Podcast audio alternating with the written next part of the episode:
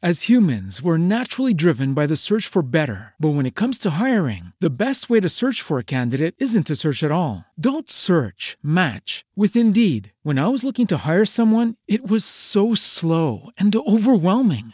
I wish I had used Indeed. If you need to hire, you need Indeed. Indeed is your matching and hiring platform, with over three hundred fifty million global monthly visitors according to Indeed data, and a matching engine that helps you find quality candidates fast. Ditch the busy work. Use Indeed for scheduling, screening, and messaging so you can connect with candidates faster. And Indeed doesn't just help you hire faster. ninety-three percent of employers agree Indeed delivers the highest quality matches compared to other job sites, according to a recent Indeed survey. And listeners of this show will get a seventy-five dollars sponsored job credit to get your jobs more visibility at Indeed.com slash podcast. That's Indeed.com slash podcast. Terms and conditions apply.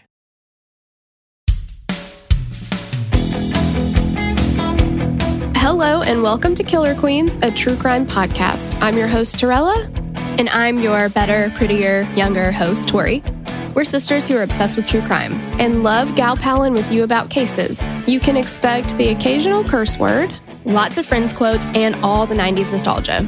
To get in on the conversation, check us out at killer queens podcast dot com. You can also find us on Instagram and Facebook at Killer Queens Podcast, and we're on YouTube at Killer Queens, a true crime podcast. Okay, y'all, grab your Capri Suns or your Surge and let's talk about some true crime. Hey, guys.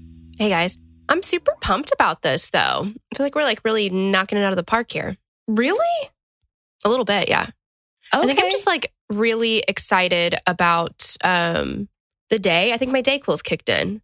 Oh, okay. It's okay. Got a little bit of caffeine in it, you know? Mm-hmm. I'm feeling the opposite. I thought I totally ruined part one.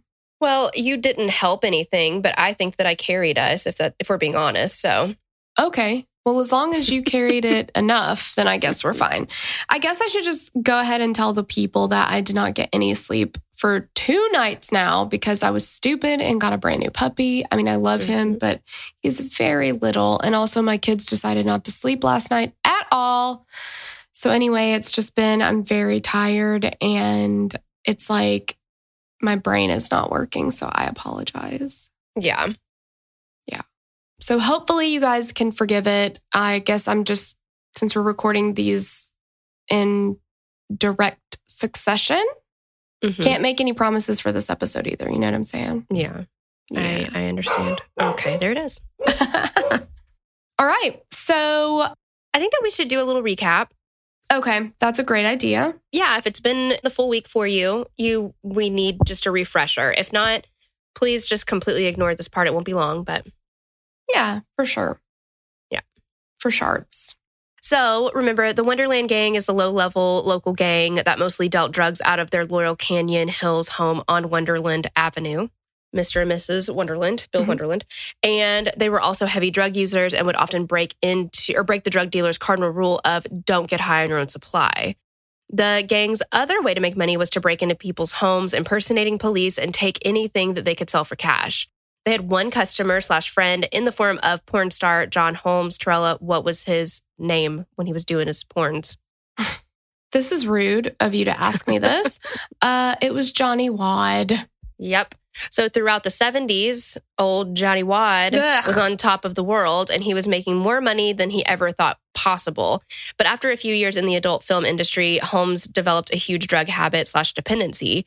This led him to become friends with the Wonderland Gang, and he was also friends with another much larger drug dealer in the area, Eddie Nash, or as Eddie Nash liked to call himself, mm-hmm. the Nash. The Nash. The Nash. Eddie Nash was the owner of several bars, clubs, restaurants at the time. The Nash also ran a drug business, and like the Wonderland Gang, he was heavy, heavily addicted to drugs and was using his own supply. So Nash treated Holmes like a brother and would often front him drugs, which he knew Holmes would never be able to pay back. Holmes was in debt to the Wonderland Gang, and in order to pay off his debt, he came up with this genius plan to rob his friend Eddie Nash. So the gang put their plan into action, and this is on June twenty-ninth, nineteen eighty-one. When it's over, it's estimated that they made off with around one point three million dollars in cash, drugs, jewelry, antique guns, you name it. Mm-hmm. So what I love about this plan is John Holmes is like, I can never, ever, ever pay you back. I don't have any money. I don't have anything. I'm not only can I not pay you back, I'm not going to. No, never going to do that. Let's just steal the stuff from somebody else. Yes. Well, I mean, my God, what is he supposed to do? His hands are tied. Well, sure. Yeah. I mean, he's like, I need the drugs, clearly. Mm-hmm. I'm not going to stop doing the drugs. No. I'm not going to be able to pay for these drugs. So we, I've got, what What else am I supposed to do? I'm going to have to steal it from someone else. Mm-hmm. Yeah. And that will square our debt as well. I mean, because it's, it's just like, you know, if you borrow a coat from somebody or whatever, and then you give that coat to somebody else, you're like, oh, I don't need this anymore. You can have it. It's like, that's not yeah, yours like, to give. Like one hundred percent. And also Eddie Nash, the people that we're talking about, they're not the most savory characters all the way around. No. Eddie Nash, though, I feel like was kind of, he was better than the fucking Wonderland Gang. But he trusted John Holmes as a friend. Mm-hmm. He saw him as a brother. And this yeah. fucking guy really fucked him over big fucking time. I mean, he really did. And like, the Nash is sitting here like, look, man, look. The Nash knows you can't pay him back. Yeah. The Nash knows you're just going to do all the drugs and you don't have any intentions of ever, ever, ever paying me back. But you know what? That's fine, man, because the Nash loves you. Yeah, it's like, daddy loves you. Daddy loves you, but the Nash. But the, the Nash. Nash loves you. Yeah. And he saw him as a brother, and he was like, you know what? The Nash and Johnny Wadd, stay together. Mm-hmm. And look what he done did to him. Look what you made me do. Yeah. Bitch, better have my money. Exactly. So after the robbery, the gang gets back to the house on Wonderland Avenue and begins to sort through all of their newly found possessions. That's sweet that he said it like that. Newly found possessions. Sweet. Yeah. Newly, yeah. Stolen. Stolen. So again, cash, drugs, jewelry, all the stuff. And the antique guns that Launius had sold to Nash previously. So he just stole his own guns back, basically? Yes. Like, well, and that's the thing. No, but he didn't. Okay, Nash didn't steal the guns from Launius. Launius right, sold he bought them. Yeah. And then Launius wanted them back, so he went and stole them. That have just been paid for. Mm-hmm. Fair and square. I mean, come on. The Nash keeps receipts. Oh, you better believe the Nash keeps a receipt. Oh, yeah. While they were going through everything they had taken, the gang decided they would short Holmes on his cut. Their thought was that since they'd given John the four hundred to go to Nash with in the first place, and then he got to stay there and do all kinds of drugs while they waited on him, that he deserved less of a cut because he was like partying it up the whole time. Well, and the whole point of him telling them about this is to pay off a debt that he owed anyway, so. Yeah, exactly. Yeah. They also factored in, like you said, what he owed them originally and said that the fact that he wasn't there for the actual break-in meant he should get less. Obviously, John is pissed about this, but, you know, what's he going to do? Normally, he'd probably go to Nash and ask for help, but he can't go to the Nash because the Nash is going to know that he fucking did him dirty. Yep. And he can't go to the cops, so. Oh, God, no. Yeah. Hey, we stole from some guys and they won't give me my part. He started it. Exactly. Yeah. So John essentially just has to like suck it up and move on. So John has some cash and some of the jewelry that was taken from the Nash. Mm-hmm. What's his next step? Mm. There are two different versions that we found of what John did next. The first version is that John knows that the Nash will figure out that he was involved. So the day after the robbery, he goes to Nash's home just to pop in and say hi. Essentially, John is trying to make it seem like he had no idea what, like that he had no idea what had happened. And he was just coming by like he normally would, you know, like no change in his uh, routine, basically. Right. And he's like, oh my, what happened here? Yeah, I get you broken into, you say. Oh my goodness.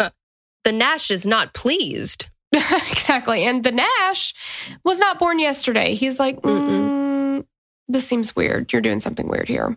The second version of the days following the Nash robbery, as told by a witness, Scott Thorson.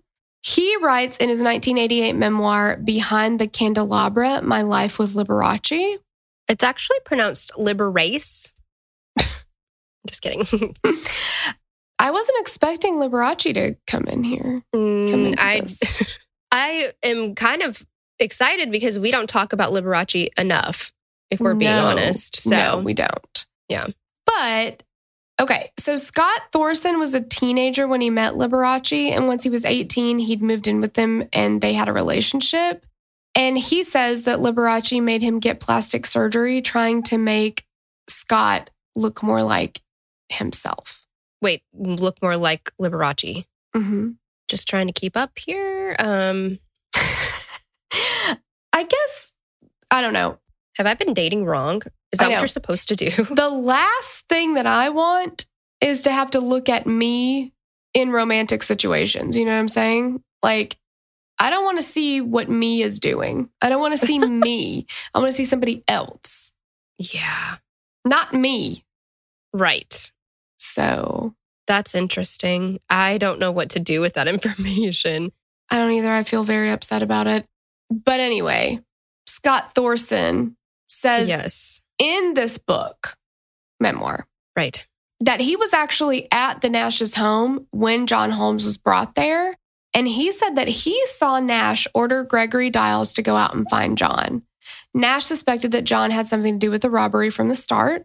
There were very few people who knew about the safe that Nash kept hidden away in his room, but John Holmes was one of them.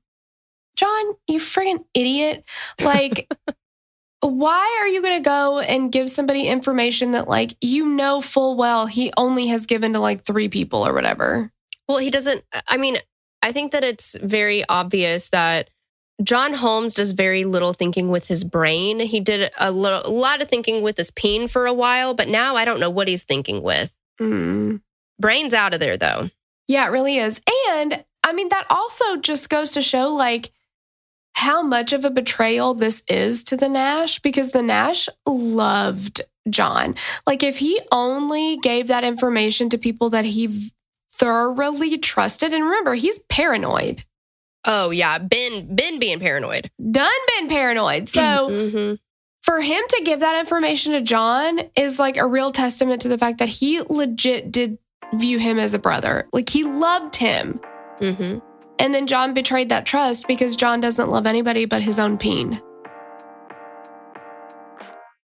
As humans, we're naturally driven by the search for better. But when it comes to hiring, the best way to search for a candidate isn't to search at all. Don't search, match with Indeed. When I was looking to hire someone, it was so slow and overwhelming. I wish I had used Indeed. If you need to hire, you need Indeed. Indeed is your matching and hiring platform, with over three hundred fifty million global monthly visitors according to Indeed data, and a matching engine that helps you find quality candidates fast. Ditch the busy work. Use Indeed for scheduling, screening, and messaging so you can connect with candidates faster. And Indeed doesn't just help you hire faster. ninety-three percent of employers agree Indeed delivers the highest quality matches compared to other job sites, according to a recent Indeed survey. And listeners of this show will get a seventy-five dollars sponsored job credit to get your jobs more visibility at Indeed.com slash podcast. That's Indeed.com slash podcast. Terms and conditions apply. Purchase new wiper blades from O'Reilly Auto Parts today and we'll install them for free. See better and drive safer with O'Reilly Auto Parts. Oh, oh, oh, O'Reilly Auto Parts. Which is kind of sad now because it's rendered basically useless. It's just like a, I don't know, it's like a paperweight. It's there. It doesn't really get much use. Mm. Probably have to dust it every once in a while, but it's there. It's there. Yeah. Yeah. Yep. Okay, and what do we know about the Nash is that he didn't put up with this kind of thing. So, no. brother Especially or not... He, yeah, when he's teamed up with Dials, like, get out of here. Exactly. Like, bad stuff is going to happen. Mayhem ensues. And just because you used to be a brother to him does not mean you're still a brother to him anymore. Mm-mm. So, Gregory Diles went out to the streets and started searching for John. And remember...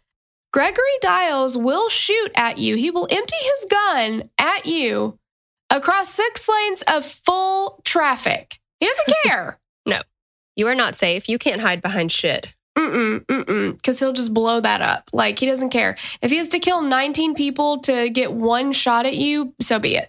Yeah. Like, who Those cares? Those people were in the wrong place at the wrong time. Exactly. It's their own fault. Eventually, he found John just walking around town. Uh, oh, hi, John. hey, I've actually been looking for you. This is perfect. Some accounts say that when Diles found him, John was actually wearing some of the jewelry that they had stolen from Nash. What an idiot! Yeah, exactly. You He's like, cannot but I, I just, wear I that. found this. No, I found it. It fell out of your hair that way. Like, exactly. You cannot do that. The Nash like, that knows is, what jewelry is missing. Well, yeah, and it's literally probably a locket with a clipping of the Nash's hair inside of it. Like, exactly. Like, he's gonna know. Yeah. He's like, I would recognize that lock of the Nash's hair a mile away. Exactly. Try and me. Unless he gives it to you like Wayne Newton did on Vegas Vacation, you stole it. Exactly. I mean, just what an idiot. Mm-hmm. So Diles grabs him and escorts him back to Nash's home.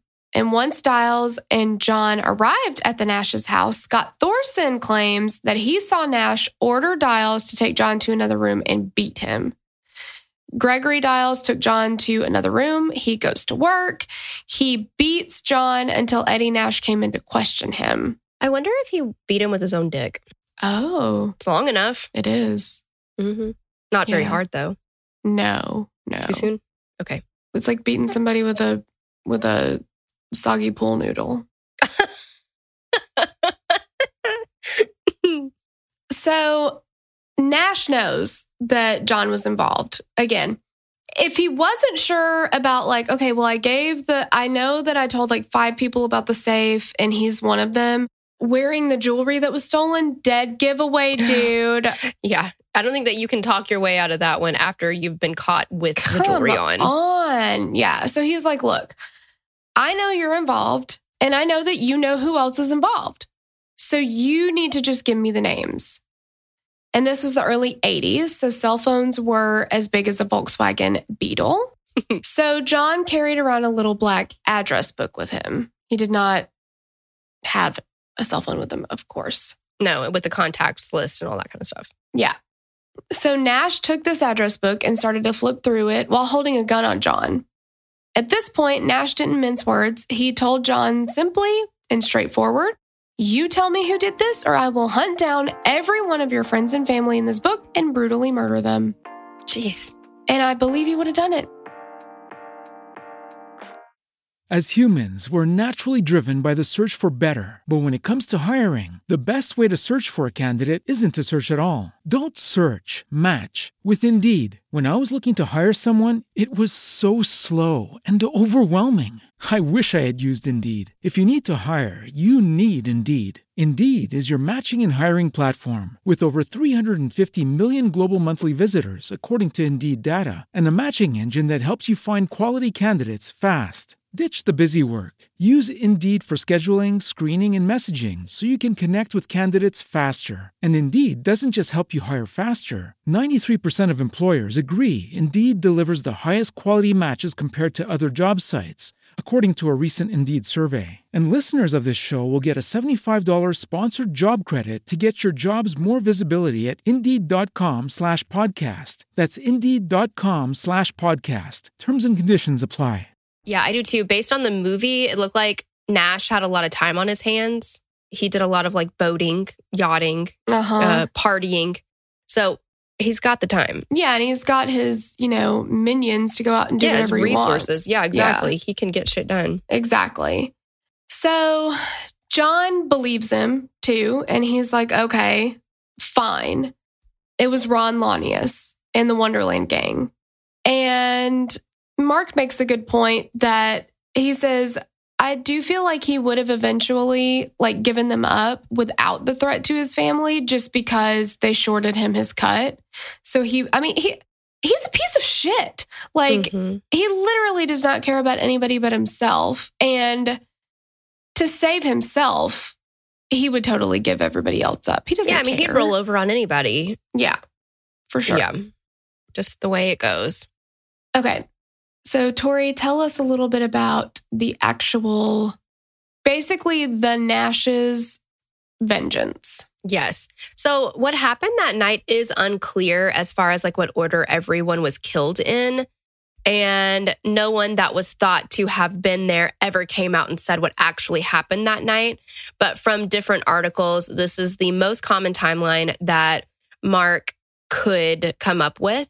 And I appreciate all of the hard work put into trying to figure yes. this out. So in the early morning hours of July first, nineteen eighty-one, Eddie Nash put his plan for vengeance into action. He told Gregory Diles to take John Holmes to the gang's house on Wonderland Avenue and make things right. Gregory Diles took John and a few other people to Wonderland, and John was supposed to get them inside. As soon as they were in the home, the first person they came across is Barbara Richardson, and she's sleeping on a couch. She is beaten to death as she slept. Mm. And she had nothing to do with anything. No, nothing to do with it. She's just there sleeping. Yeah. Next, they found a bedroom where Joy Miller was asleep in the bed with, and Billy Deverell must have heard something and he'd gotten up. Joy would be beaten with pipes and hammers until she was dead. Billy was also beaten with pipes and hammers. His body fell to the ground and he slumped over, leaning against a T V stand at the foot of the bed. Pipes littered the floor and a bloody hammer would be found tangled up in the sheets of the bed. According to Holmes, he did not take part in this. He was just brought there to witness the carnage. Next, they moved to the bedroom where Ron and Susan Launius were sleeping. They attacked both with the pipes. Susan Launius was beaten almost to death. She would be the only person in the home that night to survive. She was left with severe head injuries and amnesia. She also lost a finger in the attack. She was found on the floor next to the bed. Ron Launius was hit in the head with the pipe while he was sleeping. After Diles hit him a few times, it's said that he then pulled a gun on John Holmes and gave him the pipe. He told John to attack Launius. John attacked Ron Launius, caving in his skull with a metal pipe, hitting him over and over until his head was essentially mush, leaving him almost unrecognizable. Mm. When all was said and done, Billy Deverell, Joy Miller, Barbara Richardson, and Ron Launius would all be dead, brutally beaten to death. All their skulls caved in from the damage done by metal pipes and hammers. Susan Launius survived her vicious attack with life-altering injuries. Two members of the Wonderland Gang were absent that night. Tracy McCourt was in his own home that night. Although he was the getaway driver that night of the Eddie Nash burglary, he would not face Nash or his goons for his part. McCourt would eventually move away from L A to Colorado. David Lind Harkin was also not in the house that night. He was off in the San Fernando Valley in a hotel with a prostitute. Ooh, sex worker. Mm-hmm. They were on a drug bender, which ended up saving Lind Harkin's life and keeping him safe from the attack that night. Neighbors around the Wonderland Avenue house would report that they heard screams coming from the house during the night. They never called the police because it was just par for the course when it came to the Wonderland Gang. They always had parties that lasted all night and people were always screaming and yelling. Could you imagine being the neighbor? Exactly. It's like, that's no... Again, poor um, Joni Mitchell just trying to like write her music. Yeah. And just sing her little heart out. Some of the neighbors said that they thought it was part of a primal scream therapy that was popular at the time. Jesus. I'm so glad that we, well, I mean, God, Wild Wild Country, they did uh-huh, it there. Uh-huh. But I'm so glad that we didn't live through that because can you imagine like just dozing off and then hearing just these guttural, yes, just screaming. Just bushes flying. Oh, geez. Yep. Just, you have to dodge the bush. Yeah. One neighbor claims to have heard a woman scream, "Oh God, please don't kill me," but brushed it off and went back to sleep. Hmm. That sounds about normal. I mean, if we had a nickel for every time we heard that, you know what I mean? Mm. It's just like, just move on. Yeah. Doesn't matter. I mean, you don't want to get in anybody's business. That's for damn sure. I'd rather live with the fact that someone was murdered than to get inside of all their business. So, well, and that's the right thing to do. Apparently. Mm-hmm.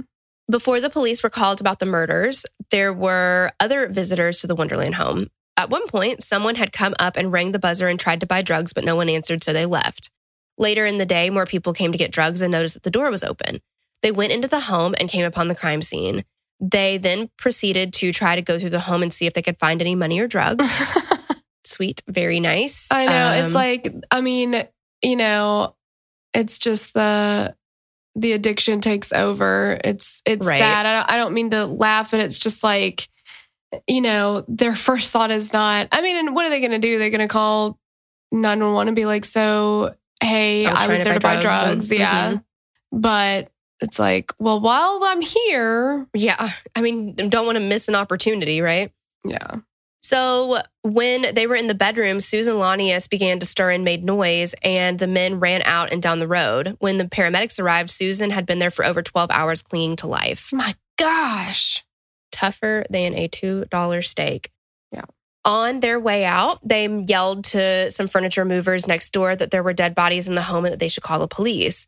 The movers went to the house to investigate and were horrified at what they discovered.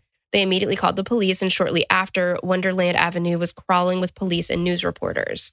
Okay, I get that if you are addicted to drugs and you walk into this house and it seems like everybody is dead, I don't think it's right, but I understand that, like, okay, they're like, you know, the addiction's going to take over, and they're like, let me see what I can find. She is still alive. Mm-hmm. The decision to not call, that's life or death for her. Well, yeah, I mean, who knows? Because if you're in that kind of a state, it could literally be seconds. You know what I mean? Like, she's already exactly. been there for twelve hours. So yeah, it's not one of those like, oh, well, what's another minute? Like, that could mean her life or death. Yeah. Yeah. So, I mean, do the right thing. Like, they still go on about their business and still look through the house. Like, come on. And yeah, then the, as they're leaving, up. They're like, well, we've wrapped up here, done all we can do. Now somebody call the police. Like, yeah, that's shitty. Well, you know who we need to call is Andy Cordan, because it's messed up. It's messed up. It, it is. Yep. You're right. So this case would fall into the laps of detectives Tom Lange and Robert Souza. Tom Lange had been at, and I'm saying Lange, I don't know if that's right. Lang? Yeah, I feel like it's Lang. Well, damn it. I was like going for something that was kind of like French. Yeah. My phone thinks that I'm French because of when we did Who Killed Little Gregory. Oh. It still assumes that I'm French. So everything that I type, it autocorrects to a French word. And I guess I just proved it right. That's really funny. Mm-hmm. That was so long ago that we did that. And yeah, no, my phone's like, like, got it. Definitely still French. Yes. Never stopped being French, clearly. Mm-hmm. Yes. As humans, we're naturally driven by the search for better. But when it comes to hiring, the best way to search for a candidate isn't to search at all. Don't search, match with Indeed. When I was looking to hire someone, it was so slow and overwhelming. I wish I had used Indeed. If you need to hire, you need Indeed. Indeed is your matching and hiring platform, with over three hundred fifty million global monthly visitors according to Indeed data, and a matching engine that helps you find quality candidates fast. Ditch the busy work. Use Indeed for scheduling, screening, and messaging so you can connect with candidates faster. And Indeed doesn't just help you hire faster. ninety-three percent of employers agree Indeed delivers the highest quality matches compared to other job sites, according to a recent Indeed survey. And listeners of this show will get a seventy-five dollars sponsored job credit to get your jobs more visibility at Indeed.com slash podcast. That's Indeed.com slash podcast. Terms and conditions apply. Tom Lange, Robert Souza. Tom Lange had been out at his ex-partner's ranch riding horses when he got the call. He then called his partner Souza, who immediately began to make his way to the crime scene as well. The media immediately called it the four on the floor murders because of the police radio call that went out. Four down at Laurel Canyon. Okay. Like, don't they refer to anything like that? So it's like two down. Three, yeah. You know, whatever. So, like, but why is this four on the, floor, four on the floor immediately? Yeah. Yeah. And also, I mean, one of them, Susan, was found on the floor. Yeah. Yeah, I have no idea. Yeah. You know, somebody, like, the media, whoever it was that, like, coined that was like, if this is going to spread like wildfire... I almost said wildflower. I know. It, but they do spread, too. If this yeah. is going to spread like wildfire, I have... You almost did it again. I did. I did. I almost did it again. It's got to be something like snappy, you know, catchy, like, ooh, what are we yeah. going to call it? What are we going to call it? Like, totally. Yeah. I mean, four on the floor. But both Lang or Lange, however you want to, and Souza knew that the media would be all over this case because just over a decade before, the Tate-LaBianca murders had caused a friend, frenzy. I almost said friendly. frenzy. Tom Lange arrived on the scene before Souza, so he got someone to follow him through the crime scene, filming while he narrated what he saw and went over the crime scene. The footage is available to watch online, but it is very graphic. Looking back, they would both say that the Wonderland crime scene was the most brutal, gruesome, bloody crime scene that L A has ever seen. So as they're going over the crime scene, though, police do find something of note in the bedroom where Ron and Susan were. On the headboard of the bed that Ron Launius was beaten in was a palm print. Detectives quickly sent that out to try to figure out who it belonged to. While they were waiting for that to come back, the next logical step was to try to find other members of the Wonderland Gang who were unaccounted for, as they were the most likely suspect. Detectives found David Lind Hagen and brought him in for questioning. Lind Hagen told them that he was not in the house that night, but that he was in a motel in the San Fernando Valley making a drug deal. And he was also doing drugs with a sex worker. Obviously, this piqued the detectives' interest, so they pressed and asked more questions because they thought that he knew more than he was letting on. After a while, Lind Hagen gave in and told them about the burglary the gang had performed only forty-eight hours before the murders took place. He also told them that John Holmes was an accomplice in the robbery. So now police have someone they can take a closer look at. They have John Holmes, who has been identified as an accomplice to the robbery, and they have drug crime boss Eddie the Nash Nash, who would be looking for revenge. So the police bring in John for questioning pretty quickly following their interrogation of David Lind Hagen. At this point, they don't know that the palm print belongs to him, but they're confident that he was there just based on what Lind Hagen told them. They question him for a while, but ultimately they have to let him go because they didn't have any real evidence against him. John freaks out after he gets let go, and he and Don Schiller immediately leave town and begin a life on the run. For five months, they elude the police and end up in Florida. Once there, they stayed at a little motel and tried to keep everything just like super duper low key. Why didn't John go on the run after... Like, you know what I mean? Like, he picked the wrong time to go on the run, I think. Yeah. Because he should have done it before everybody, like, after the the robbery. Right, yeah. Like, yeah, get out of there because everybody already knows that you... had something to do with it. Yeah, that you had something to do with it. He's just an idiot. He just doesn't do anything when he's supposed to do anything. I just can't stand him. He's just, yeah, he's so stupid. He's the worst. Okay, so they're trying to, like... live this like low-key life. He had gotten a job doing something. She was working at the motel, I think, doing cleaning. But his dumb ass can't stay low-key very long. He attacks her in public one night. And bystanders stepped in and they stopped it. And they asked if she wanted to leave, and she said yes. So she turned John into the F B I, and then he was arrested. Wow. Sucks to suck, John. Yeah, exactly. I mean, you can't attack your girlfriend. No. And it was not the first time he'd done it. He did that kind of thing to her all the time. Mm-hmm. And he had pimped her out to Eddie Nash before, too. Mm-hmm. I mean, just awful stuff, you know? And she finally was like, I'm done with this. Like, mm-hmm. you know, he'd been manipulating her, gaslighting her, all these things to try to stay. And she just finally was like, he's never going to change. No, and he is never going to change. Yeah. People like that don't ever change. Exactly. In December of nineteen eighty-one, the police arrested John Holmes for the murders of the four on the floor. He was charged with four counts of murder. Holmes claimed that he was there, but that he didn't participate in any of the murders. The police knew John was there that night because the palm print on the headboard belonged to him. He would be extradited from Florida back to California. He refused to cooperate with the police investigation, though. They wanted to make a deal with him and go after Nash. But John was afraid to make any type of deal because, rightfully so. He's seen what Nash can do. Exactly. He was worried about what Nash would do to him. While they were trying to get his help, they set John up in a hotel room with Dawn and his estranged wife, Sharon. John wanted them to all go into witness protection, but Sharon refused. She was just an innocent bystander in all of this. And she's like, I am not going to totally like uproot my life. Because if they go into witness protection, like it's basically just the three of them together for the rest of their lives. You know, they yeah. lose connection to everybody else. And she's like, I actually think you're the worst. So I really don't want to like be stuck with you forever. Well, yeah, my God. It's just like this one mistake that I made twelve years ago. And now here we are, you know, like, yeah. Exactly. It's just ridiculous. John's trial in California started in March of nineteen eighty-two. The prosecution argued that the position of the palm print above Ron's body clearly shows that while John was hitting Ron, he placed his hand on the headboard to steady himself. I mean, probably did. Uh-huh. John used a court-appointed defense team, and they argued that John himself was also a victim in this case. That's a little bit of a stretch. Yeah. That reminds me of Gacy being like, you know, I consider myself the thirty-third victim or the thirty-fourth victim. Oh my God, it sends me into a complete mm-hmm. rage. Yeah, one hundred percent. Like, what a fucking dick. Yeah.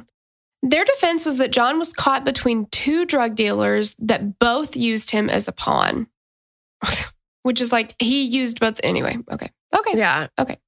Yeah, he's completely innocent here, right? Mm-hmm. Yeah. Oh, okay. They said that the Wonderland Gang bribed him with drugs to help them with Nash, which then caused him to be on Nash's radar, since Nash thought he was an accomplice of the Wonderland Gang. They also argued that since John was a known associate of the gang, that it wouldn't be out of place for his handprint to be found in, in the house. Right. In blood? Or is that what we're talking about? And also... okay, the Wonderland Gang did not bribe him with drugs to help them get Nash. No. They, I mean, after a while they did, but didn't John become friends with him just on his very own? Yes. Like, it's just so ridiculous. He was like, well, they made me be friends with him. Okay, uh-huh. And then you're the one who was like, oh, and also I've got this friend that I'm we're going to totally fuck over. It's going to be the best, what would you call it? The best reward for a robbery ever, right? Yeah. He's the one who decided that. They yeah. didn't press him. Where did they get this information? How'd they know about the safe? Exactly. And they, like, yeah, he's the one that brought Nash into the whole thing. Like, Nash wasn't on their radar as a target at that point. No. Because he's huge. Like, and they know that he's got, you know, security and whatever. They're not going to try and fuck with him. No. But Holmes comes in and says, hey, I'm actually really close with him. He's got tons of money and tons of drugs. We could totally mm-hmm. get in there. I can leave the back door open for you. Yes, exactly. Come on. Yeah. And he even went and checked the back door again because they all slept so long and he was worried that, you know, the door was going to be locked. So he went back, like, come on. yeah. yeah. There were plenty of opportunities for him to be like, well, I'm out. Yeah, exactly. And it reminded me of the Jodi Arias case, just with the handprint or whatever. And she's like, I wasn't there. I mean, that's really compelling, I mean, but I wasn't there. Yeah. Or like, oh, well, I've, I've been there. Of course my handprint would be there. Yeah, I, I agree with that. In blood? Mm-mm. I mean, we have to look at all the options though, right? A nosebleed? Right. Anybody can, can get a paper cut and then you have a full-on bloody handprint left behind. It's happened to me. Sure, sure. Did we rule out that it's not ketchup? Oh, that's true. You know Barbecue I mean? sauce, yeah. uh, spaghetti. Sure. Yeah, they could have had waffle fries, you know? You need a lot of ketchup for that. And then uh, bada bing, bada boom, we accidentally, you know, slipped and there's the handprint. Exactly. Man, first it was the Hamburglers and now it's waffle fries. Like, I can't. Can you tell we're hungry? Yeah. While he was on trial, John was housed in the keepaways section of the L A County Jail.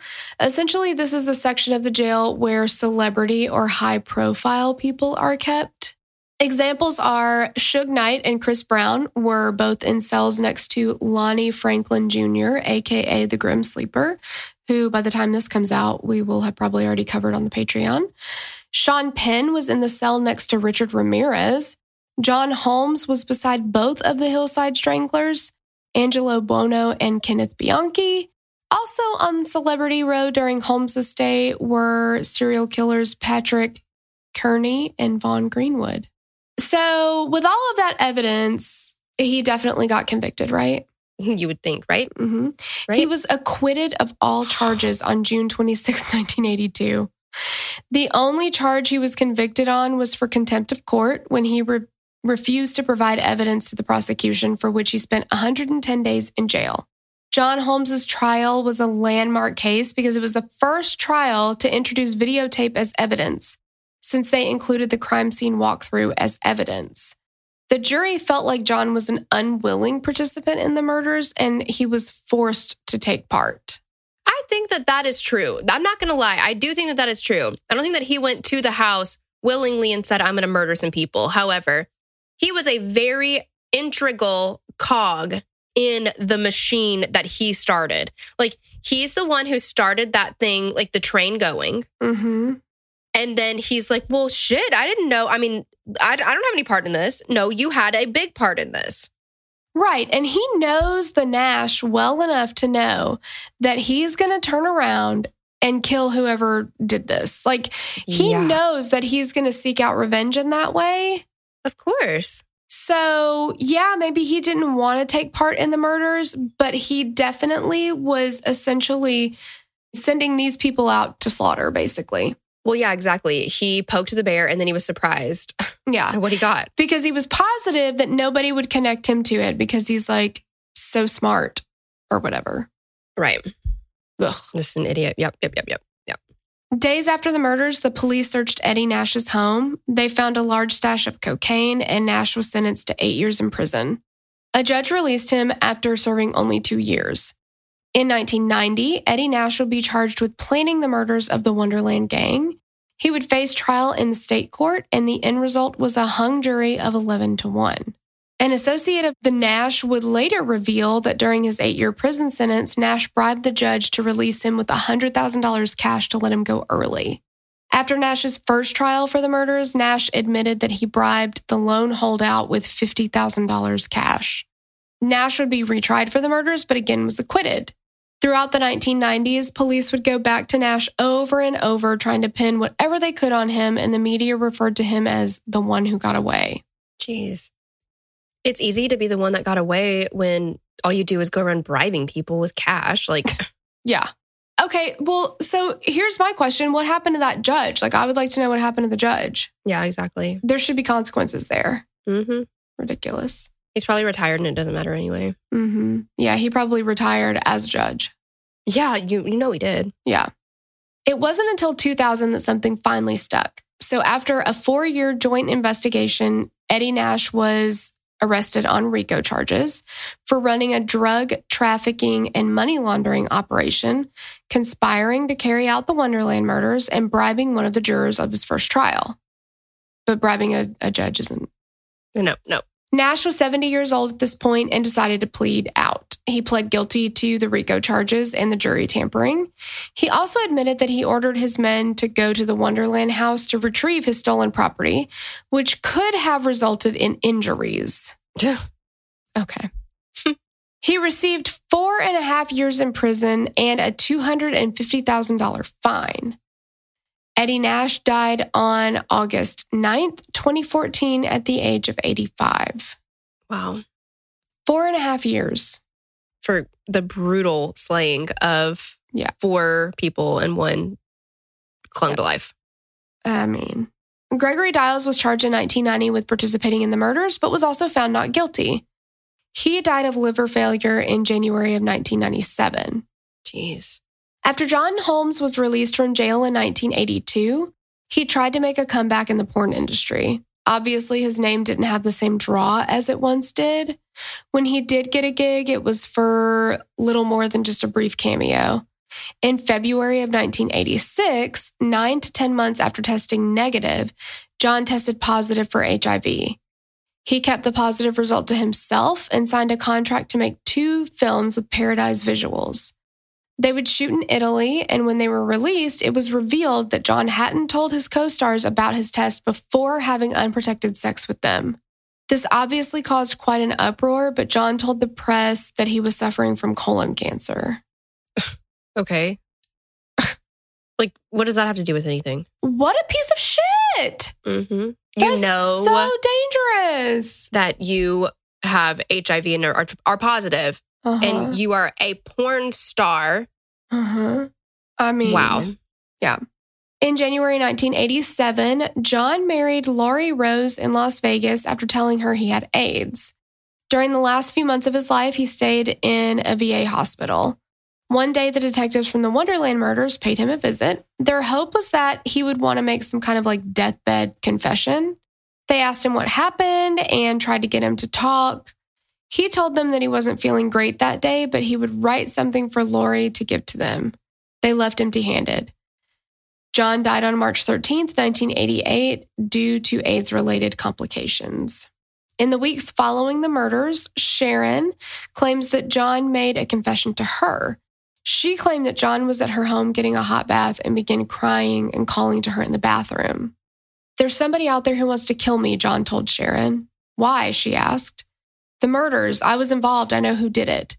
Holmes went on to recount how he let three men into the home that belonged to the Wonderland Gang, escorted them in, and stood by as they savagely beat the five people inside the house. "I had to stand there and watch what they did," he told her. Sharon asked him how he could do that, saying, "You knew these people." And all he said was, "They were dirt." Wow. And Sharon revealed this after John died.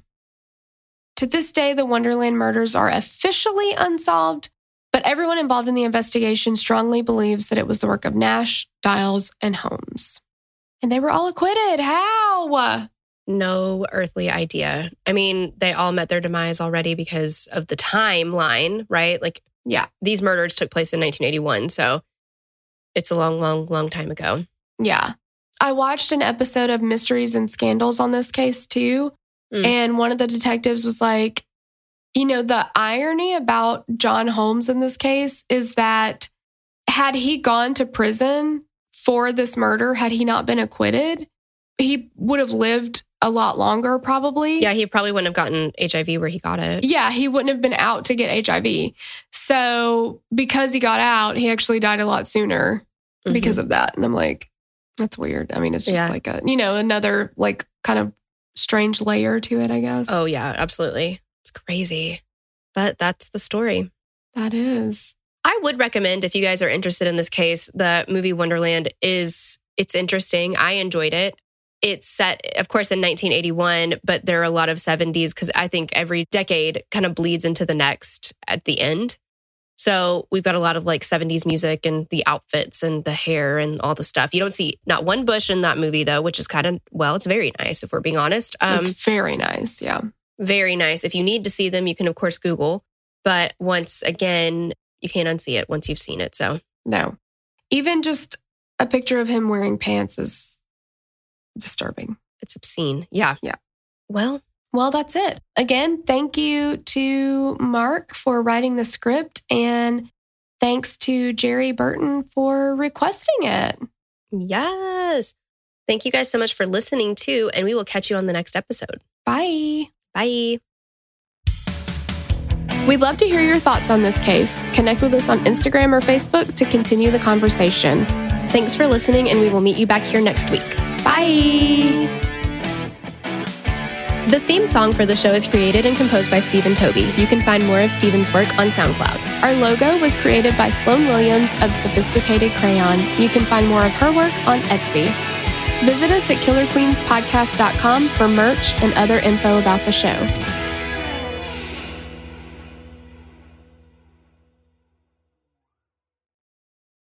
As humans, we're naturally driven by the search for better. But when it comes to hiring, the best way to search for a candidate isn't to search at all. Don't search, match with Indeed. When I was looking to hire someone, it was so slow and overwhelming.